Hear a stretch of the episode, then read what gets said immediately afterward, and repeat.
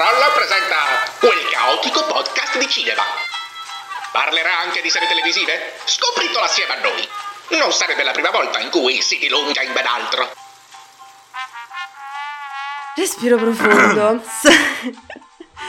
Salve a tutti e a tutte e benvenuti nella prima puntata, la puntata zero, di questo podcast. Sono molto emozionata, quindi mm, la fase iniziale sarò io che cercherò un attimo di calmarmi. Questo podcast che, come avrete potuto vedere, se siete arrivati fin qui, me lo auguro e vi ringrazio, è quel caotico podcast di cinema. Io non ho studiato cinema particolarmente, spero di studiarlo il prima possibile.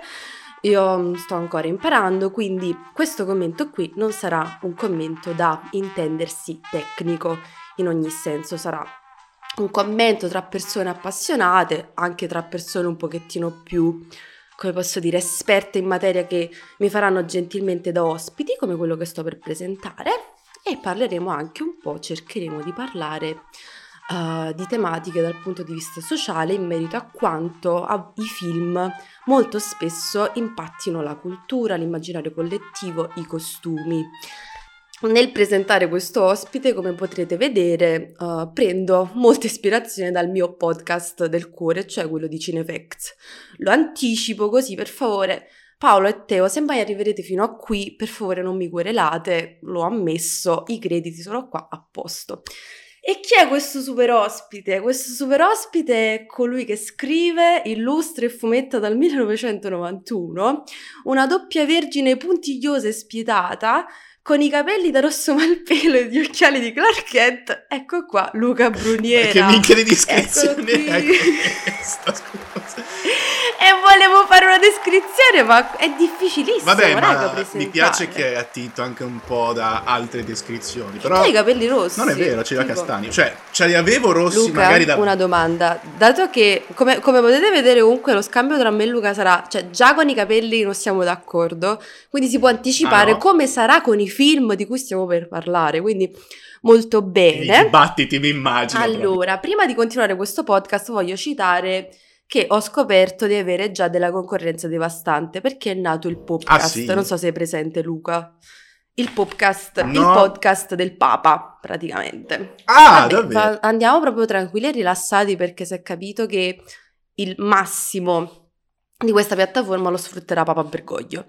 E inoltre parlando di concorrenza un po' diversa, voglio fare uno shout out a un altro podcast di cui fa parte Luca. Luca qui sarà un ospite che spero di avere in maniera ricorrente se non mi pento di averlo avuto già in questa prima puntata.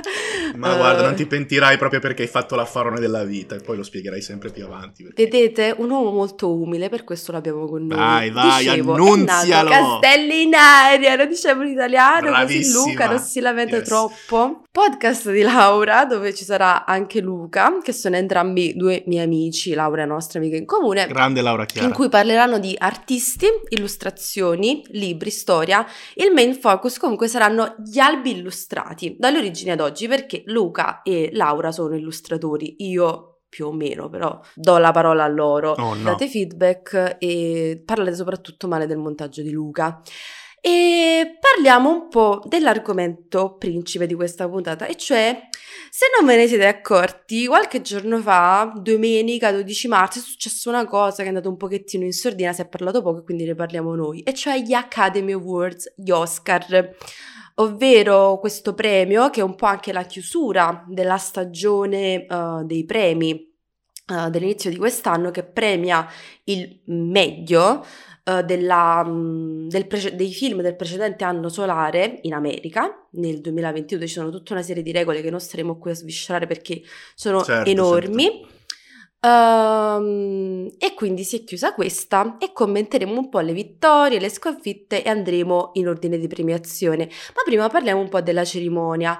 Questa è stata la prima cerimonia dopo un paio di edizioni proprio senza host e l'edizione dell'anno scorso con tre conduttrici che sono riuscite a prendere le tre conduttrici meno adatte a presentare questa cerimonia boh, purtroppo da una pessima rappresentazione delle donne nella stand-up comedy, ma che vogliamo fare? E invece quest'anno hanno deciso di far tornare Jimmy Kimmel, che l'ha già presentato un paio di volte. Una di queste volte è stata l'infamissima cerimonia dove ha vinto La La l'altro, cioè quella cerimonia dove c'era La La Land e c'è stato l'errore da parte di Warren Beatty, se non mi sbaglio, che mm, gli hanno dato la busta sbagliata, l'ha aperta, non ha capito niente di niente, ha lasciato la patata bollente alla collega che ha detto La La Land, c'era Damien Chazelle che si è slinguazzato la moglie, è andato sul palco, è convinto e poi il produttore ha detto no, vinto Moonlight, non è uno scherzo. E non so se qualcuno di voi l'ha vissuto in diretta, io sì e volevo volare. E tornando alla cerimonia, sì, è stata una cerimonia liscia, molto liscia perché um, allora a me la cerimonia dico già che non è piaciuta particolarmente.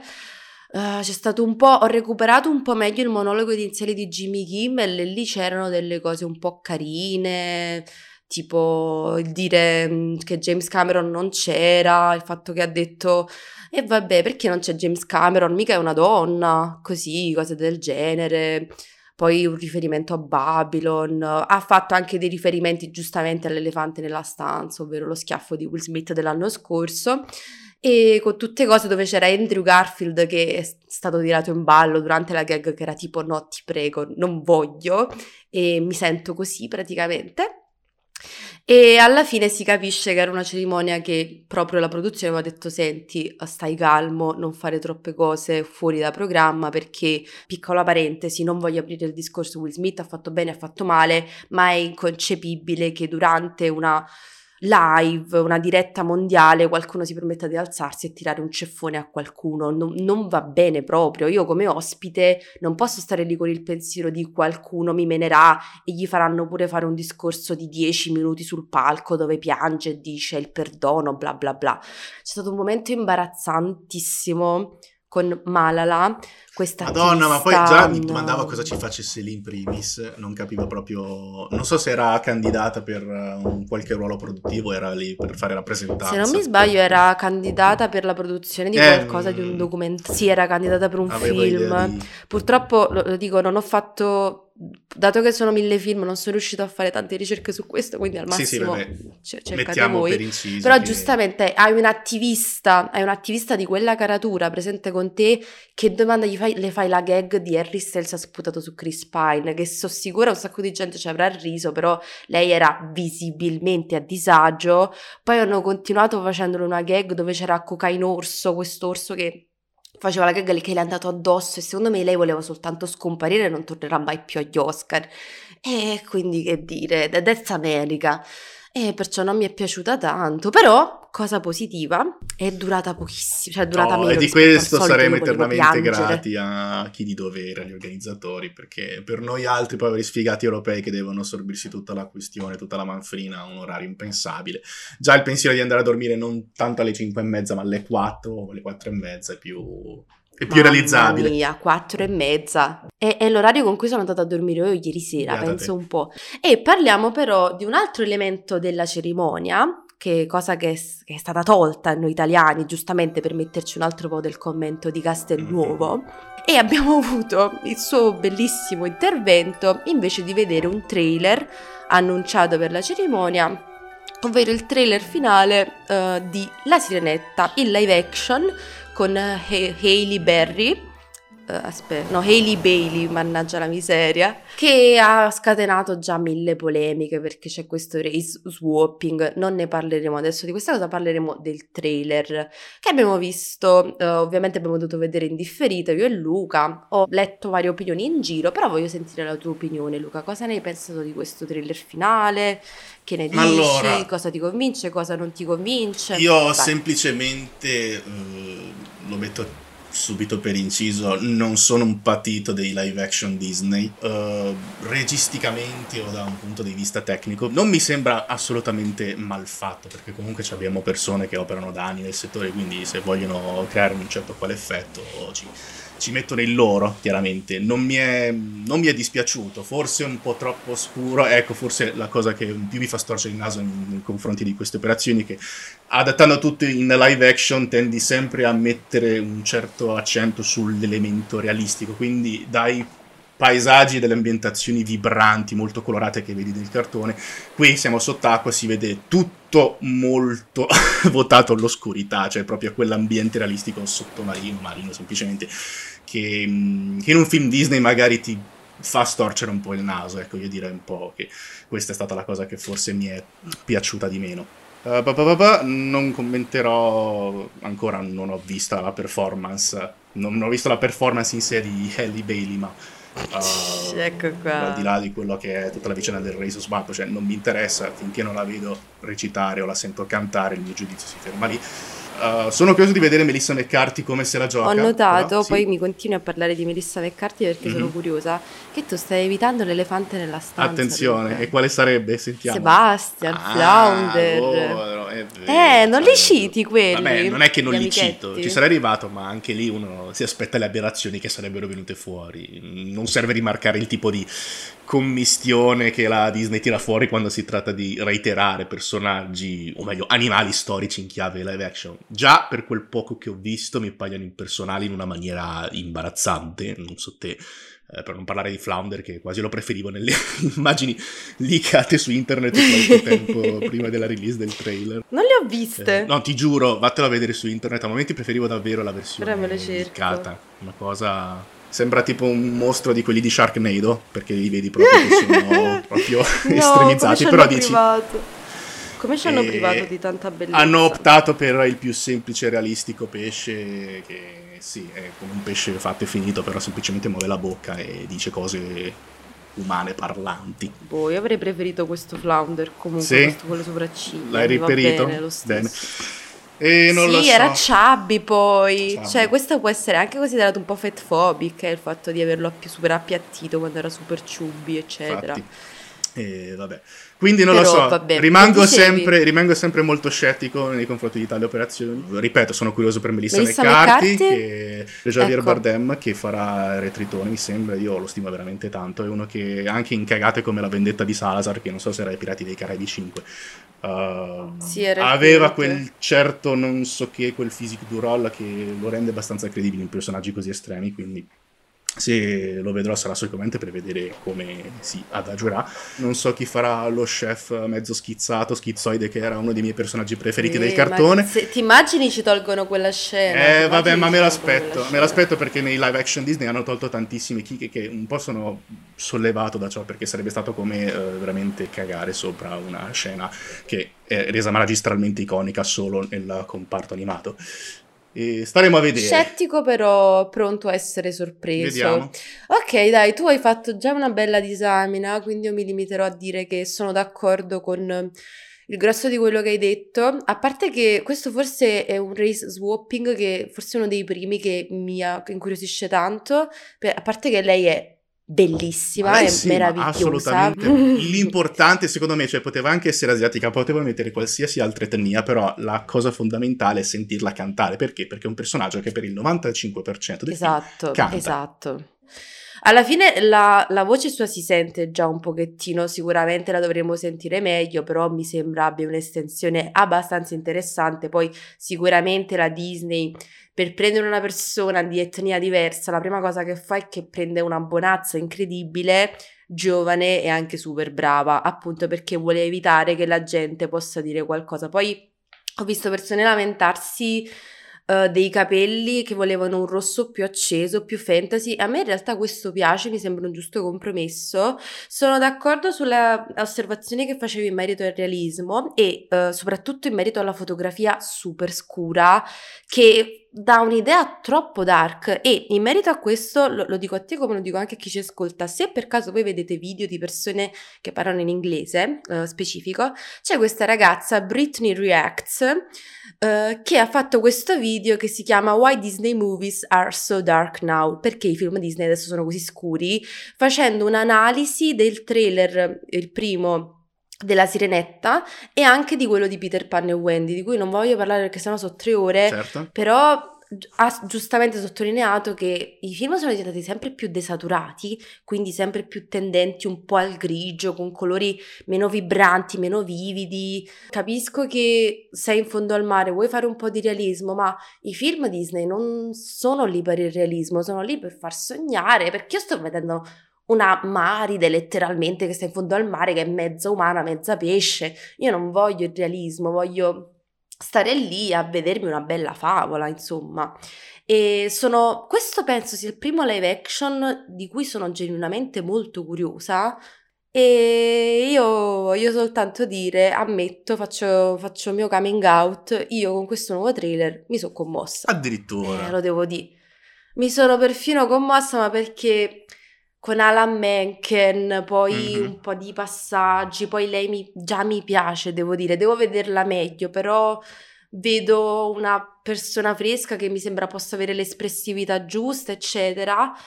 Mm, mi, mi sono commossa, purtroppo, lo devo dire. Melissa McCarthy attira un sacco anche me, spero che la scena finale riescano a farla in modo figo perché a me è sempre adorato quella parte inquietantissima di lei che diventa gigante, eccetera.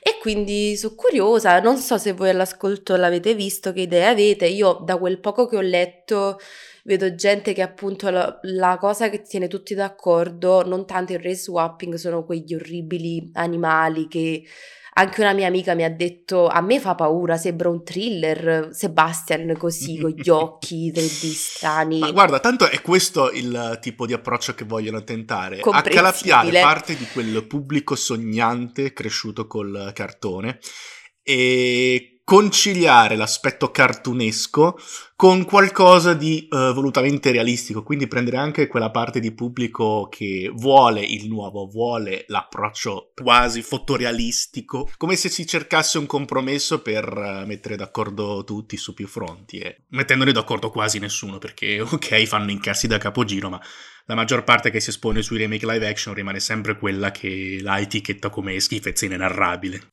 Io penso che questo genere di presentimento lo viviamo sin dai tempi del Re Leone del 2019. Madonna, tanto io il Re Leone, il Re Leone purtroppo l'ho visto in sala.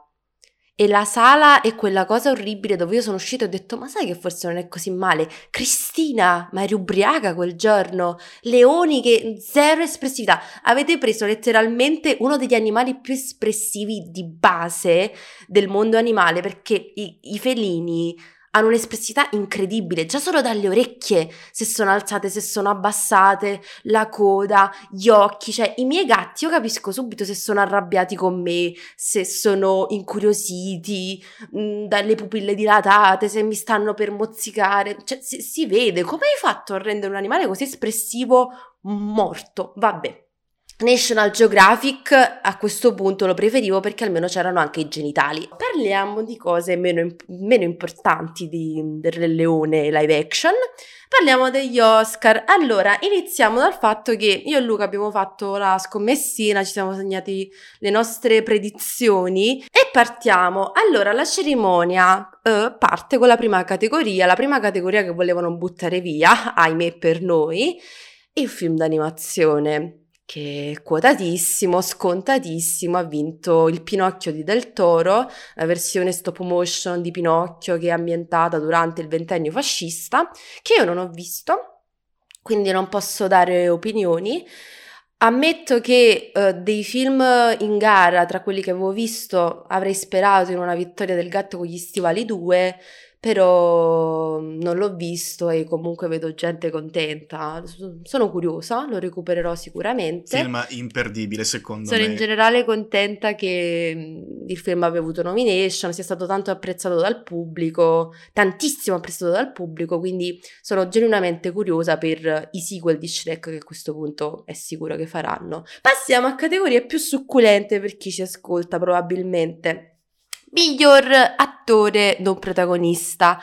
Anche qui scontatissimo ha vinto Ke Hui Kwan, che sarebbe eh, questo attore che ha interpretato il marito della protagonista di Everything Everywhere All at Once, che da questo momento in poi chiameremo semplicemente Everything, perché sennò tre ore di podcast se ne vanno solo a dire questo titolo. E vabbè, scontatissimo, discorso super emozionato da parte dell'attore che vabbè, lo hanno detto in 8000, erano vent'anni che non lavorava al di là della cinepresa, ha lavorato in produzione perché non c'erano ruoli per attori asiatici, lui ha interpretato Short in Indiana Jones, ha interpretato, come si chiama, quello dei Goonies? Data. data dei Goonies e quello comunque gli è servito perché il suo collega che fa da avvocato del cinema lo ha contattato per fargli fare sta parte, la parte della vita. E cosa ne pensi Luca di, di, questa vittoria? Ma io non è che nutrissi così tanti dubbi riguardo, premio strameritato, nonché telefonatissimo. Uh, una delle scelte di casting più azzeccate di sempre, ti giuro, non, non, riesco a immaginarmi un altro attore asiatico a interpretare un ruolo simile, cioè come lui stesso riesce a coniugare l'aspetto introverso impacciato di questo marito frustrato con atti di pura tamarraggine, cazzuttaggine, Jackie estrema e qualcosa di inverosimile. Tra l'altro sono molto appagato dal fatto che questa sarà una ripresa di carriera in tutto e per tutto. Non so se sapevi che adesso lui sarà nella seconda stagione di Loki, sì, mi sì, sembra. Sì. Oddio, Avrei preferito un altro tipo di ripresa, cioè ora che sei ripartito alla stragrande, prendimi parte a più progetti sulla falsa riga di Everything Everywhere anziché salire sulla nave di Marvel Studios o dell'ennesimo franchise di turno, insomma. Ma vabbè, vediamo come la va. Sì, vediamo come la va. Alla fine anch'io ero contenta, lo anticipo già, tra tutte le vittorie a livello di recitazione di Everything, che ne ha vinte tante, lui era il mio preferito, cioè è stata la mia interpretazione preferita, è stato quello che proprio a fine film ho detto spero vinca qualcosa, sia per l'interpretazione sia anche, non lo nego, per il personaggio che è stato il mio personaggio preferito dell'anno scorso, una dolcezza incredibile, cioè lo vedi, più lo vedi e più lo vorresti abbracciare, veramente. Questa è stata l'annata degli attori che fanno ruoli che vuoi, gli attori che vuoi abbracciare sia per il ruolo che per l'attore in sé. E passiamo invece a tasto forse ritenuto dalla popolazione uh, cinefila e non, ma soprattutto quella cinefila, il tasto più dolente della serata, ovvero l'attrice non protagonista. C'erano un sacco di nomi e c'era un ballottaggio tra Angela Bassett di Wakanda Forever e Jamie Lee Curtis, che era salita tantissimo nelle quotazioni, e ha vinto quest'ultima, che probabilmente manco lei se lo aspettava tanto perché la reazione è stata abbastanza stupita e questo lo anticipo, è stata una delle mie cose preferite della serata, vedere interpreti genuinamente emozionati, nonostante anche Kiwi Kwan era sicurissimo, aveva l'Oscar in tasca già, lo sapeva, secondo me lui lo sapeva già e però quando tu ricevi quella cosa, hai quella conferma, comunque l'emozione che ti prende è fortissima e arriva. E lui è stato proprio un patatino, quindi... Uh, sì, ma lo vedi da te che è uno per niente abituato a riconoscimenti di questa portata. È vero che si è portato a casa una pletora di premi, tra cui un BAFTA, mi pare, uno Screen Actor Guild e uh, un Independent Award, mi sembra. Hanno preso anche Sì, hanno trionfato Award. gli Vabbè, Independent Al netto di tutto quello film. che è riuscito ad accalappiarsi, posso comprendere che uh, l'Oscar sia tutta un'altra storia, insomma.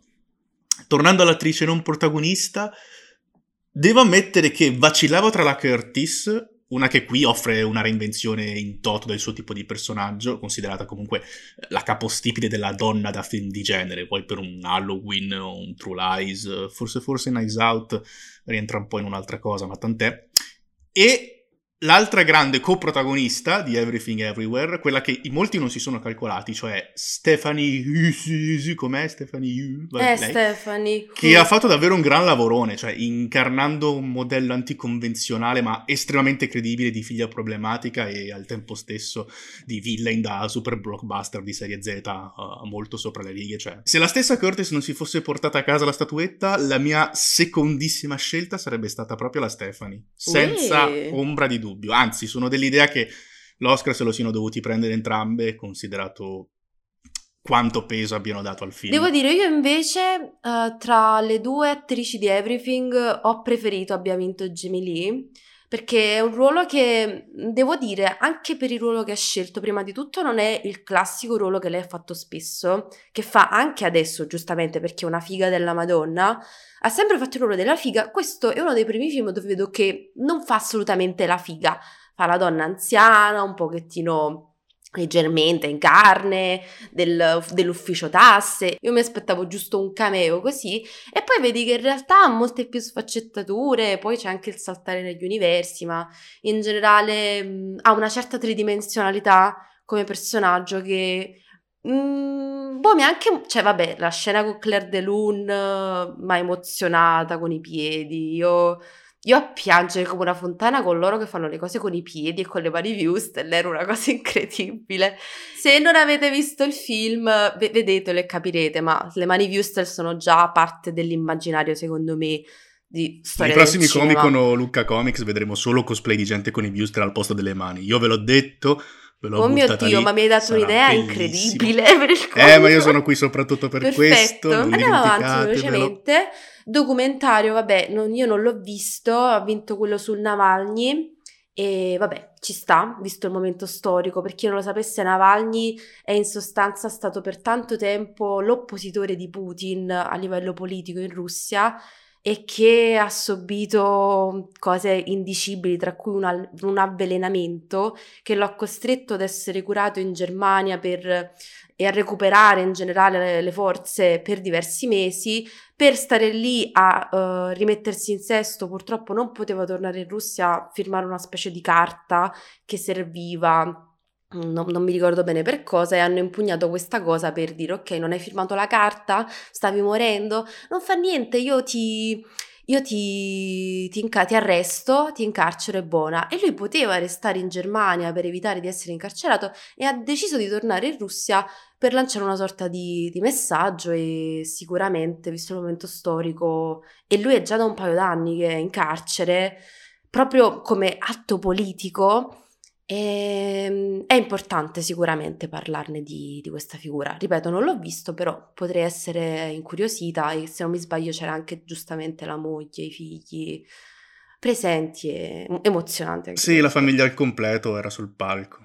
Esatto, questa è una cosa su cui voglio interrogare Luca perché lui l'ha visto, cioè il miglior corto di finzione e ha vinto uh, The Irish Goodbye e solo prima che mi dici un po' cosa ne pensi di questo corto, voglio soltanto dire che c'è stato un momento bellissimo dove penso l'attore protagonista di questo corto era il suo compleanno, il giorno della cerimonia, e c'era tutta la sala che gli ha cantato tanti auguri cantato, te, esatto. ed è stato bellissimo, lui è emozionatissimo e io emozionata con lui. È dolcissimo, veramente. Questa, questa, è stata una cosa veramente molto wholesome. Se non fosse stato per Jimmy Kimmel, secondo me questa era una delle rare edizioni dove si stava tranquillamente bene senza un conduttore, perché ci sono stati tanti bei momenti, ci sono state tante belle emozioni e tra l'altro questa è stata la prima cerimonia dove dopo tanto tempo di calo di ascolti c'è stato un leggero rialzo. E, e, poi magari dopo dico secondo me le motivazioni dietro a questa cosa, diciamo le nostre motivazioni. Dicevo, mi puoi dire brevemente cosa ne hai pensato del corto, se ti è piaciuto? Allora, non ti è piaciuto? No, no, mi è piaciuto ed è stato quasi speciale. Di corti nominati agli Oscar non ne ho mai visto uno manco io. Eh, ci saranno state eccezioni, ma con tutta certezza, senza che io sapessi fossero in lizza per premi di vario genere, figuratevi per l'Academy.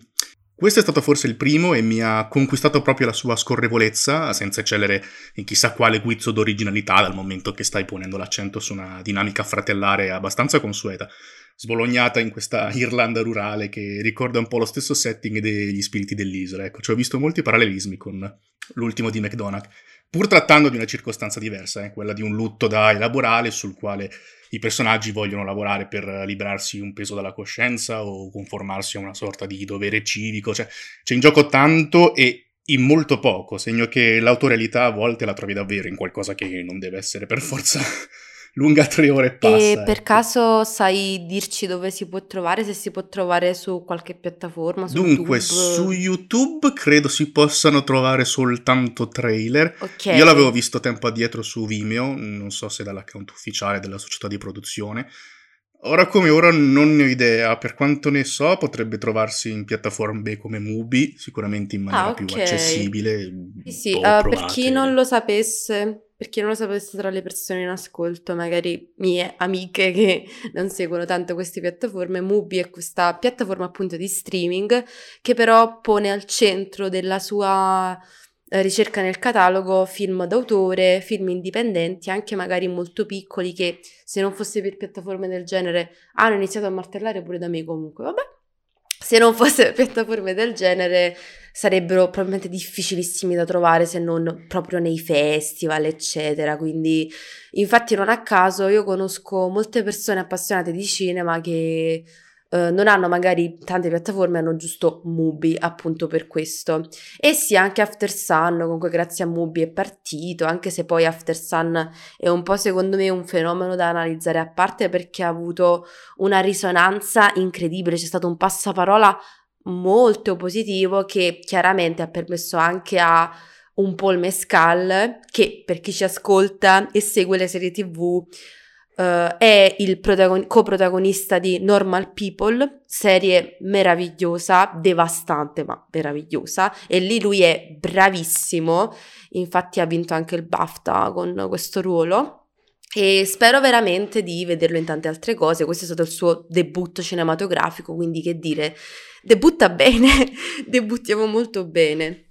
Passiamo un po' a dei tasti un po' più dolenti momento di sorpresa della serata, la fotografia che se non mi sbaglio la mia prediction, la sto cercando, era di Elvis, che era uno dei quotati, e invece vince il film tedesco. Vince uh, niente di nuovo sul fronte occidentale. Eccoli tutti quanti. E ok, allora Luca, io uh, appunto per citare la parte iniziale del, um, del, podcast dove dico che io non sono una persona tecnica, che non ho ancora maturato le giuste conoscenze, ecco qua che viene fuori uno dei miei problemi principali, la fotografia, nel senso...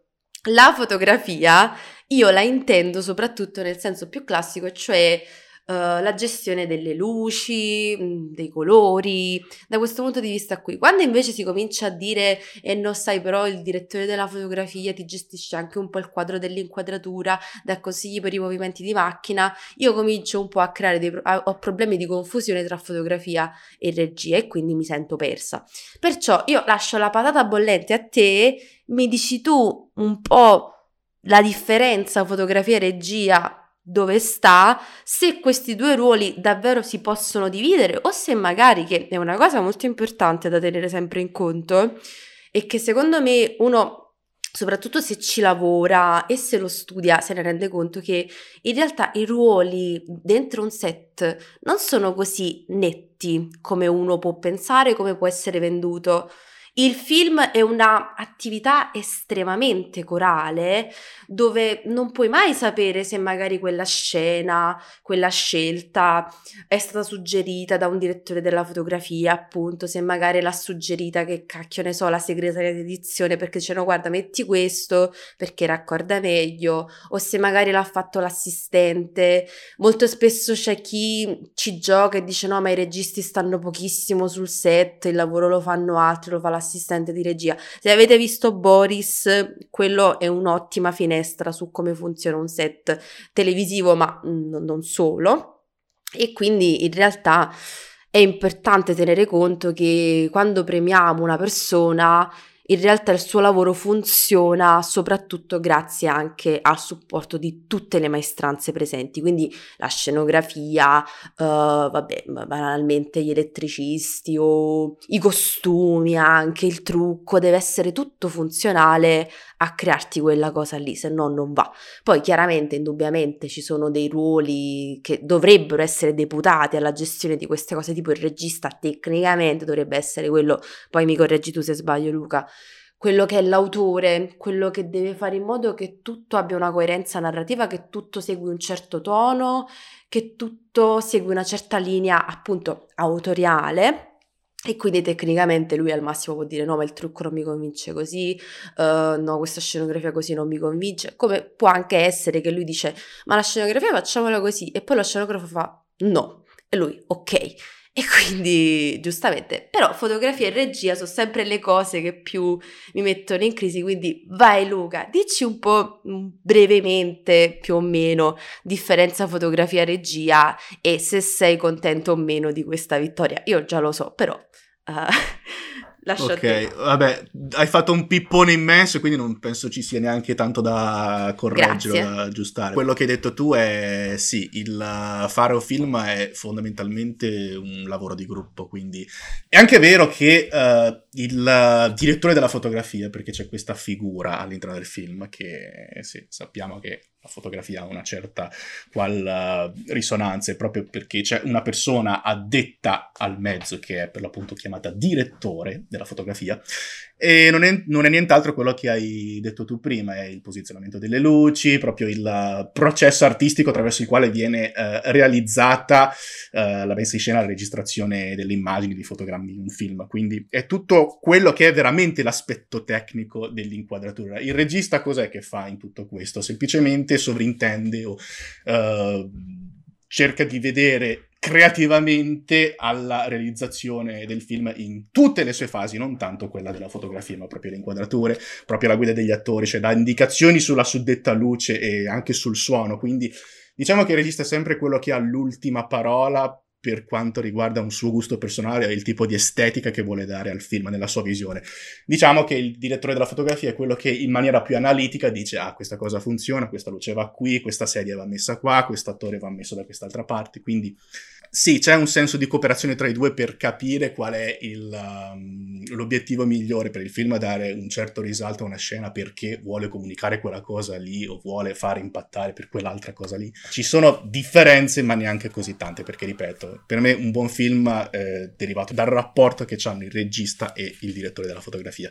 Cosa che per me in Empire of Light si è visto alla stragrande perché era uno dei miei favoriti all'interno della cerimonia, perché abbiamo un mostro sacco come Roger Dickens che ha curato quasi tutta la fotografia dei fratelli Coen, ha fatto anche Wally della Pixar, e alla fine vince Tedeschilandia, Tedeschilandia e sono un po', non dico che sono deluso perché per carità da un punto di vista veramente fotografico e anche registico lì si è visto il lavorone però secondo me è l'ennesimo film sulla propaganda antimilitarista cioè se hai visto i, i primi tre quarti d'ora di Salvate il soldato Ryan 1917 queste cose qua le hai viste un po' tutti e, però si sa che questo genere di brutalità fa sempre gola all'Academy. E per me poteva essere tranquillamente evitabile questo un po' è la somma del mio pensiero riguardo a, non solo al premio come miglior fotografia, ma proprio a tutto il resto che si è guadagnato bene. Bene, quindi abbiamo già fatto lo spoilerino delle prossime opinioni di Luca Abbastanza. e delle prossime categorie. Ora, miglior trucco e acconciatura, che io ho segnato trucco e parrucco, ma non si dice,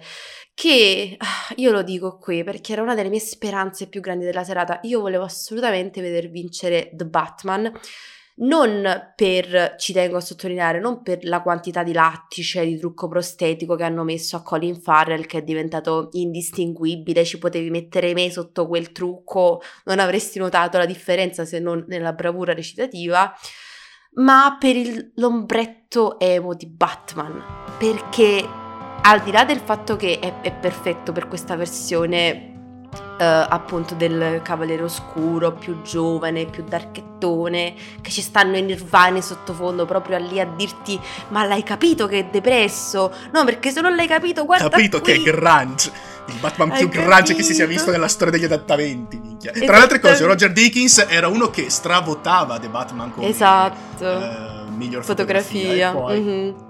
No, infatti c'è una fotografia pazzesca per eh, The Batman. Io lo, lo dico pri- perché mi piacevano tantissimo determinate cose di luci, poi certe inquadrature stupende, quelle lì sui palazzi, bellissime, stupende. Però purtroppo è un cinecomic, quindi vaffanculo.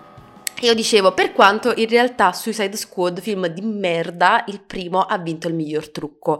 Appunto per queste stesse ragioni che dico, e cioè perché mi piace questo ombretto? Perché è già iconico. Cioè il fatto di avere questo Batman che tolta la maschera si vede questa cosa che appunto spiega come mai eh, sia scuro il contorno dei suoi occhi sotto la maschera, non perché la maschera copra tanto, ma perché appunto ha questo ombretto. È un istante iconic, cioè esattamente come in versione un pochettino più palese il trucco dell'ultimo Joker, quello di Joaquin Phoenix. eh, Joaquin Phoenix, sì, volevo dire il regista, poi non me lo ricordavo, poi volevo dire l'attore, manco quello mi ricordavo. Eh, Todd Phillips. fanculo tutto. Todd Phillips e lo confondevo con Todd Field, penso un po'. E volevo vincere lui e invece ha vinto, cosa ha vinto? Il super quotato era Elvis e invece ha vinto uh, The Whale. The Che- Whale. Eh, E lì, devo dire, Che tu te lo immaginavi. non è che me l'aspettavo. No, no, no, cioè è stata secondo me una pick dell'ultimo momento perché io, focalizzandomi per l'appunto anch'io È su vero. Elvis e su altre cose. Quando l'hanno nominato, perché io neanche mi ero reso conto che fosse in categoria, ho pensato, Bene. minchia, è vero, perché tutto il lavoro che c'è stato eh, dietro il, um, la massa prostetica che Brandon Fraser si doveva mettere ogni 3x2, anche lì pensavo, ok, ok, mi sono... Forse mi sono sbagliato, sono quasi certo adesso al 99% che il premio possa beccarselo dei Whale. Io appunto dicevo avrei voluto vincere The Batman, però sono se proprio devo scegliere preferisco The Whale perché almeno lì è fatto bene, non c'è quello schifo che hanno messo addosso Ma a sì, Tom Hanks in, in Elvis, perché Elvis per me non doveva vincere solo per quel trucco orribile che io capisco che vuoi fare una baracconata in tutti i sensi, rendendomi il personaggio di Tom Hanks viscido dentro e fuori, che poi effettivamente il personaggio del manager era un po' quello, eh, era simile, solo che qui è caricaturalizzato palesemente, mi però fa cacare e mi, mi portava un pochettino fuori, devo dire, dal film, eh, vedere quel trucco mi faceva uscire un po' dal film perché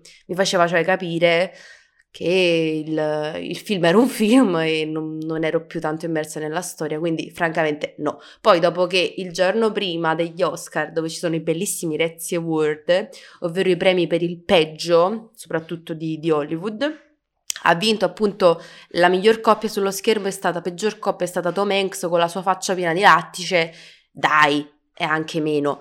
Per quanto io, devo dire, difendo la performance di Tom Hanks, secondo me non era così male francamente. Era un cattivone, un orco cattivo sopra le righe, cattivissimo. E va bene così. Costumi. Il super quotato eh, era uh, uh, Everything Everywhere.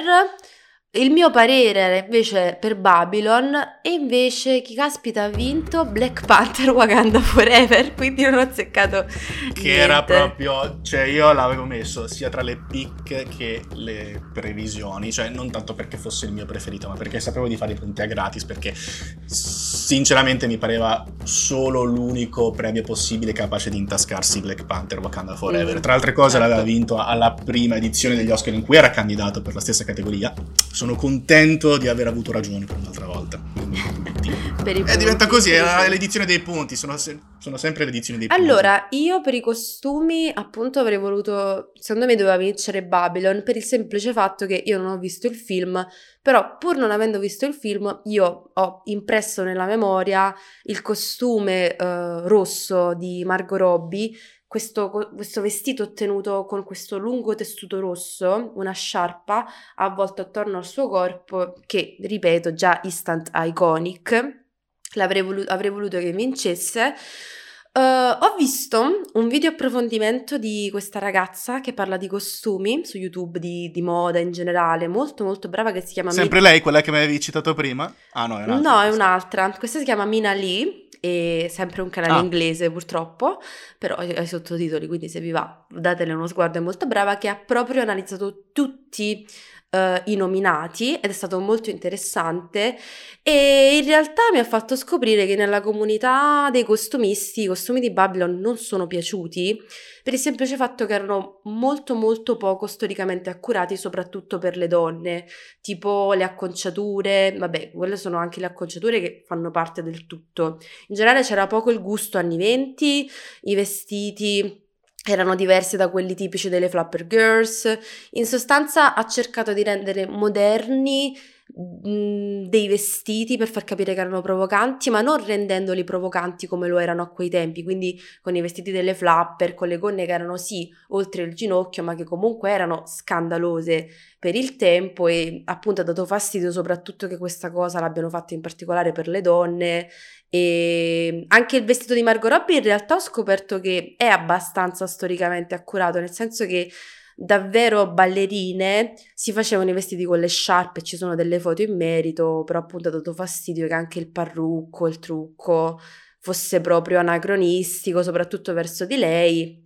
E vabbè, diciamo che ho visto un po' di dibattito perché c'era chi diceva ci sta, volerlo rendere più moderno, voler far capire il messaggio, altri dicono sì, però io non mi sento più immerso nell'area anni 20 se tu mi metti una tipa che ha la permanente. Ma guarda, se non mi candidi una cosa del genere proprio in base a questo ragionamento qua, cioè non avresti manco dovuto candidare Elvis come miglior trucco, perché un Tom Hanks così orcoide non penso sia mai esistito nella storia, cioè se vogliamo proprio parlare di veridicità storica non penso. Mm, allora, questo non credo sia il contesto ideale per parlare perché secondo me è da approfondire di più, perché nel momento in cui tu mi fai dei cambiamenti che hanno una ragione narrativa, allora lì io, io, ti capisco e anzi te lo incentivo. Io infatti non sono d'accordo con chi vuole sempre per forza un'accuratezza storica massima, preferisco piuttosto quando c'è un giocare con determinati approcci per creare un certo tipo di narrazione e veicolare un certo tipo di messaggio. Uh, però diciamo che qui voglio approfondire di più perché effettivamente se mi cambi delle cose solo banalmente per rendermi più sexy eh, da un punto di vista moderno alle donne, posso capire.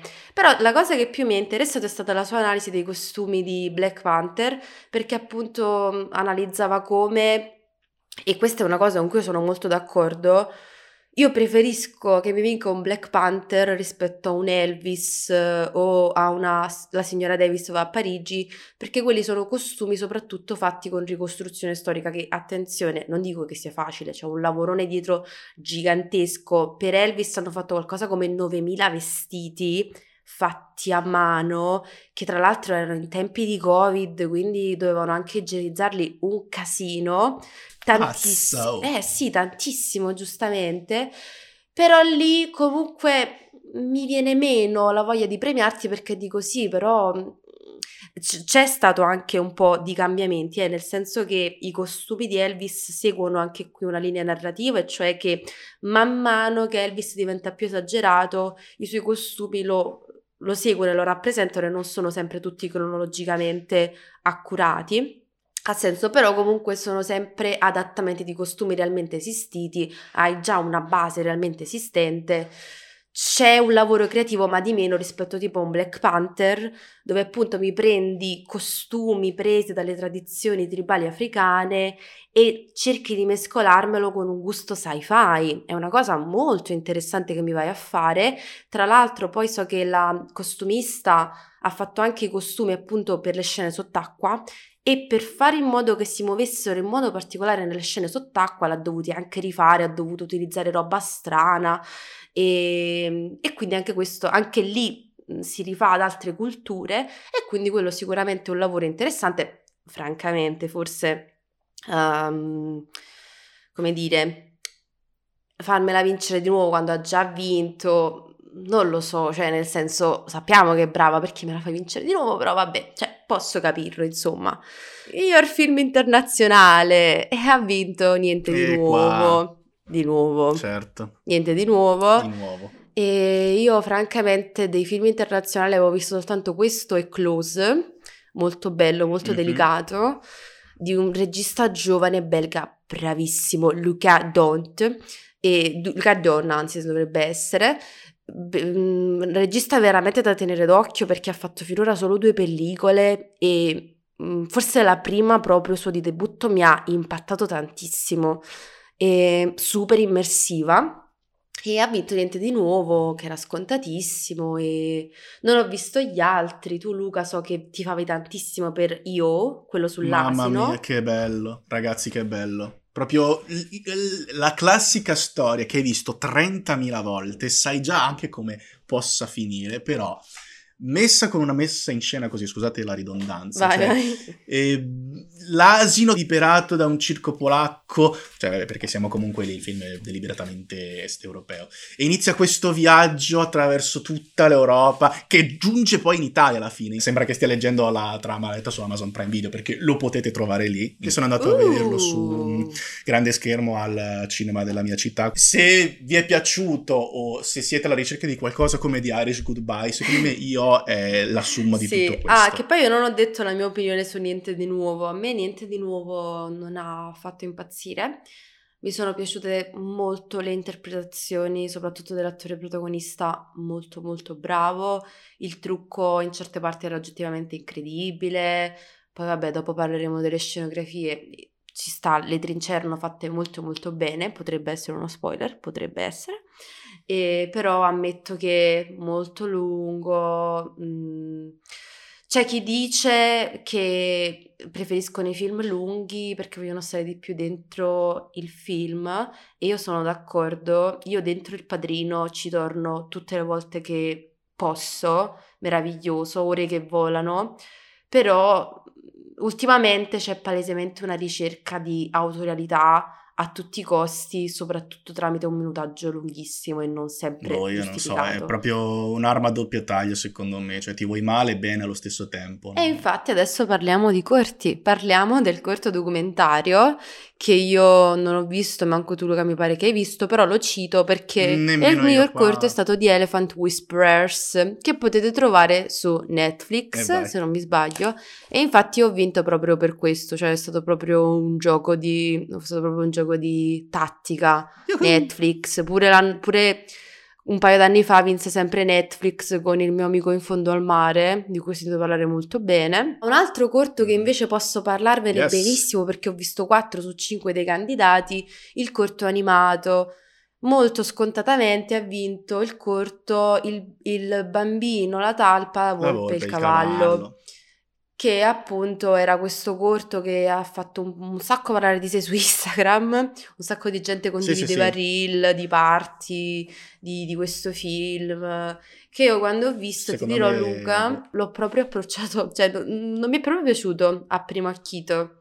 Poi mm. man mano ho detto no, però sai, cioè, comunque può funzionare, è fatto benissimo, comunque ha toccato molto la sensibilità di, da- di tanti Avrei sperato vincesse il mio preferito di questi qui, cioè My Year of Dicks, ovvero il mio anno mm-hmm. di peni, appunto, che parla di questo viaggio di questa ragazza di 15 anni negli anni 90 che attraverso cinque ragazzi cerca a tutti i costi di perdere la verginità e c'è uno stile, un tipo di animazione meravigliosa, super espressiva, sì, sì, super sì, caotica. Veramente... E lo potete trovare su Vimeo Santa gratuitamente. Roba. La maggior parte di questi li potete trovare gratuitamente, yes. tranne appunto questo qui che ha vinto che era scontato vincesse perché comunque corto della BBC, uno dei doppiatori è, è stato forse la cosa più eh, infatti, proprio perché aveva un cast d'eccezione, forse è stata la cosa più vista su TikTok e sui reel di Instagram nei, negli ultimi due secoli. Veramente, veramente un sacco, però io sono contenta. Io sono contenta perché non ha vinto la, la, Disney, perché devo dire, la sezione dei corti animati uh, può sempre portare a qualcosa di interessante rispetto a volte invece a un certo dominio nella categoria dei film, dei lungometraggi d'animazione. E vabbè, uh, se vi va di vedervi appunto il vincitore, sta su Apple TV Plus, se non erro. Se invece volete vedervi appunto il mio preferito, sta su Vimeo. Bene, mentre il mio gatto si appresta a distruggere il mio divano per l'ennesima volta, uh, con questo si conclude la prima parte del riassuntone uh, sugli Oscar. Ah, è già finita la prima parte. Oh. Io e Luca vi ringraziamo per aver seguito fin qui. Speriamo che il suono dei trapani a casa di Luca non disturbasse troppo, in caso fateci sapere. Secondo me si è sentito un po' tutto, ma chi se ne dai. E vi aspettiamo la prossima settimana per la okay, seconda parte. Ok, d'accordo, va bene. Come dice la capa, ci vediamo la prossima volta. A presto.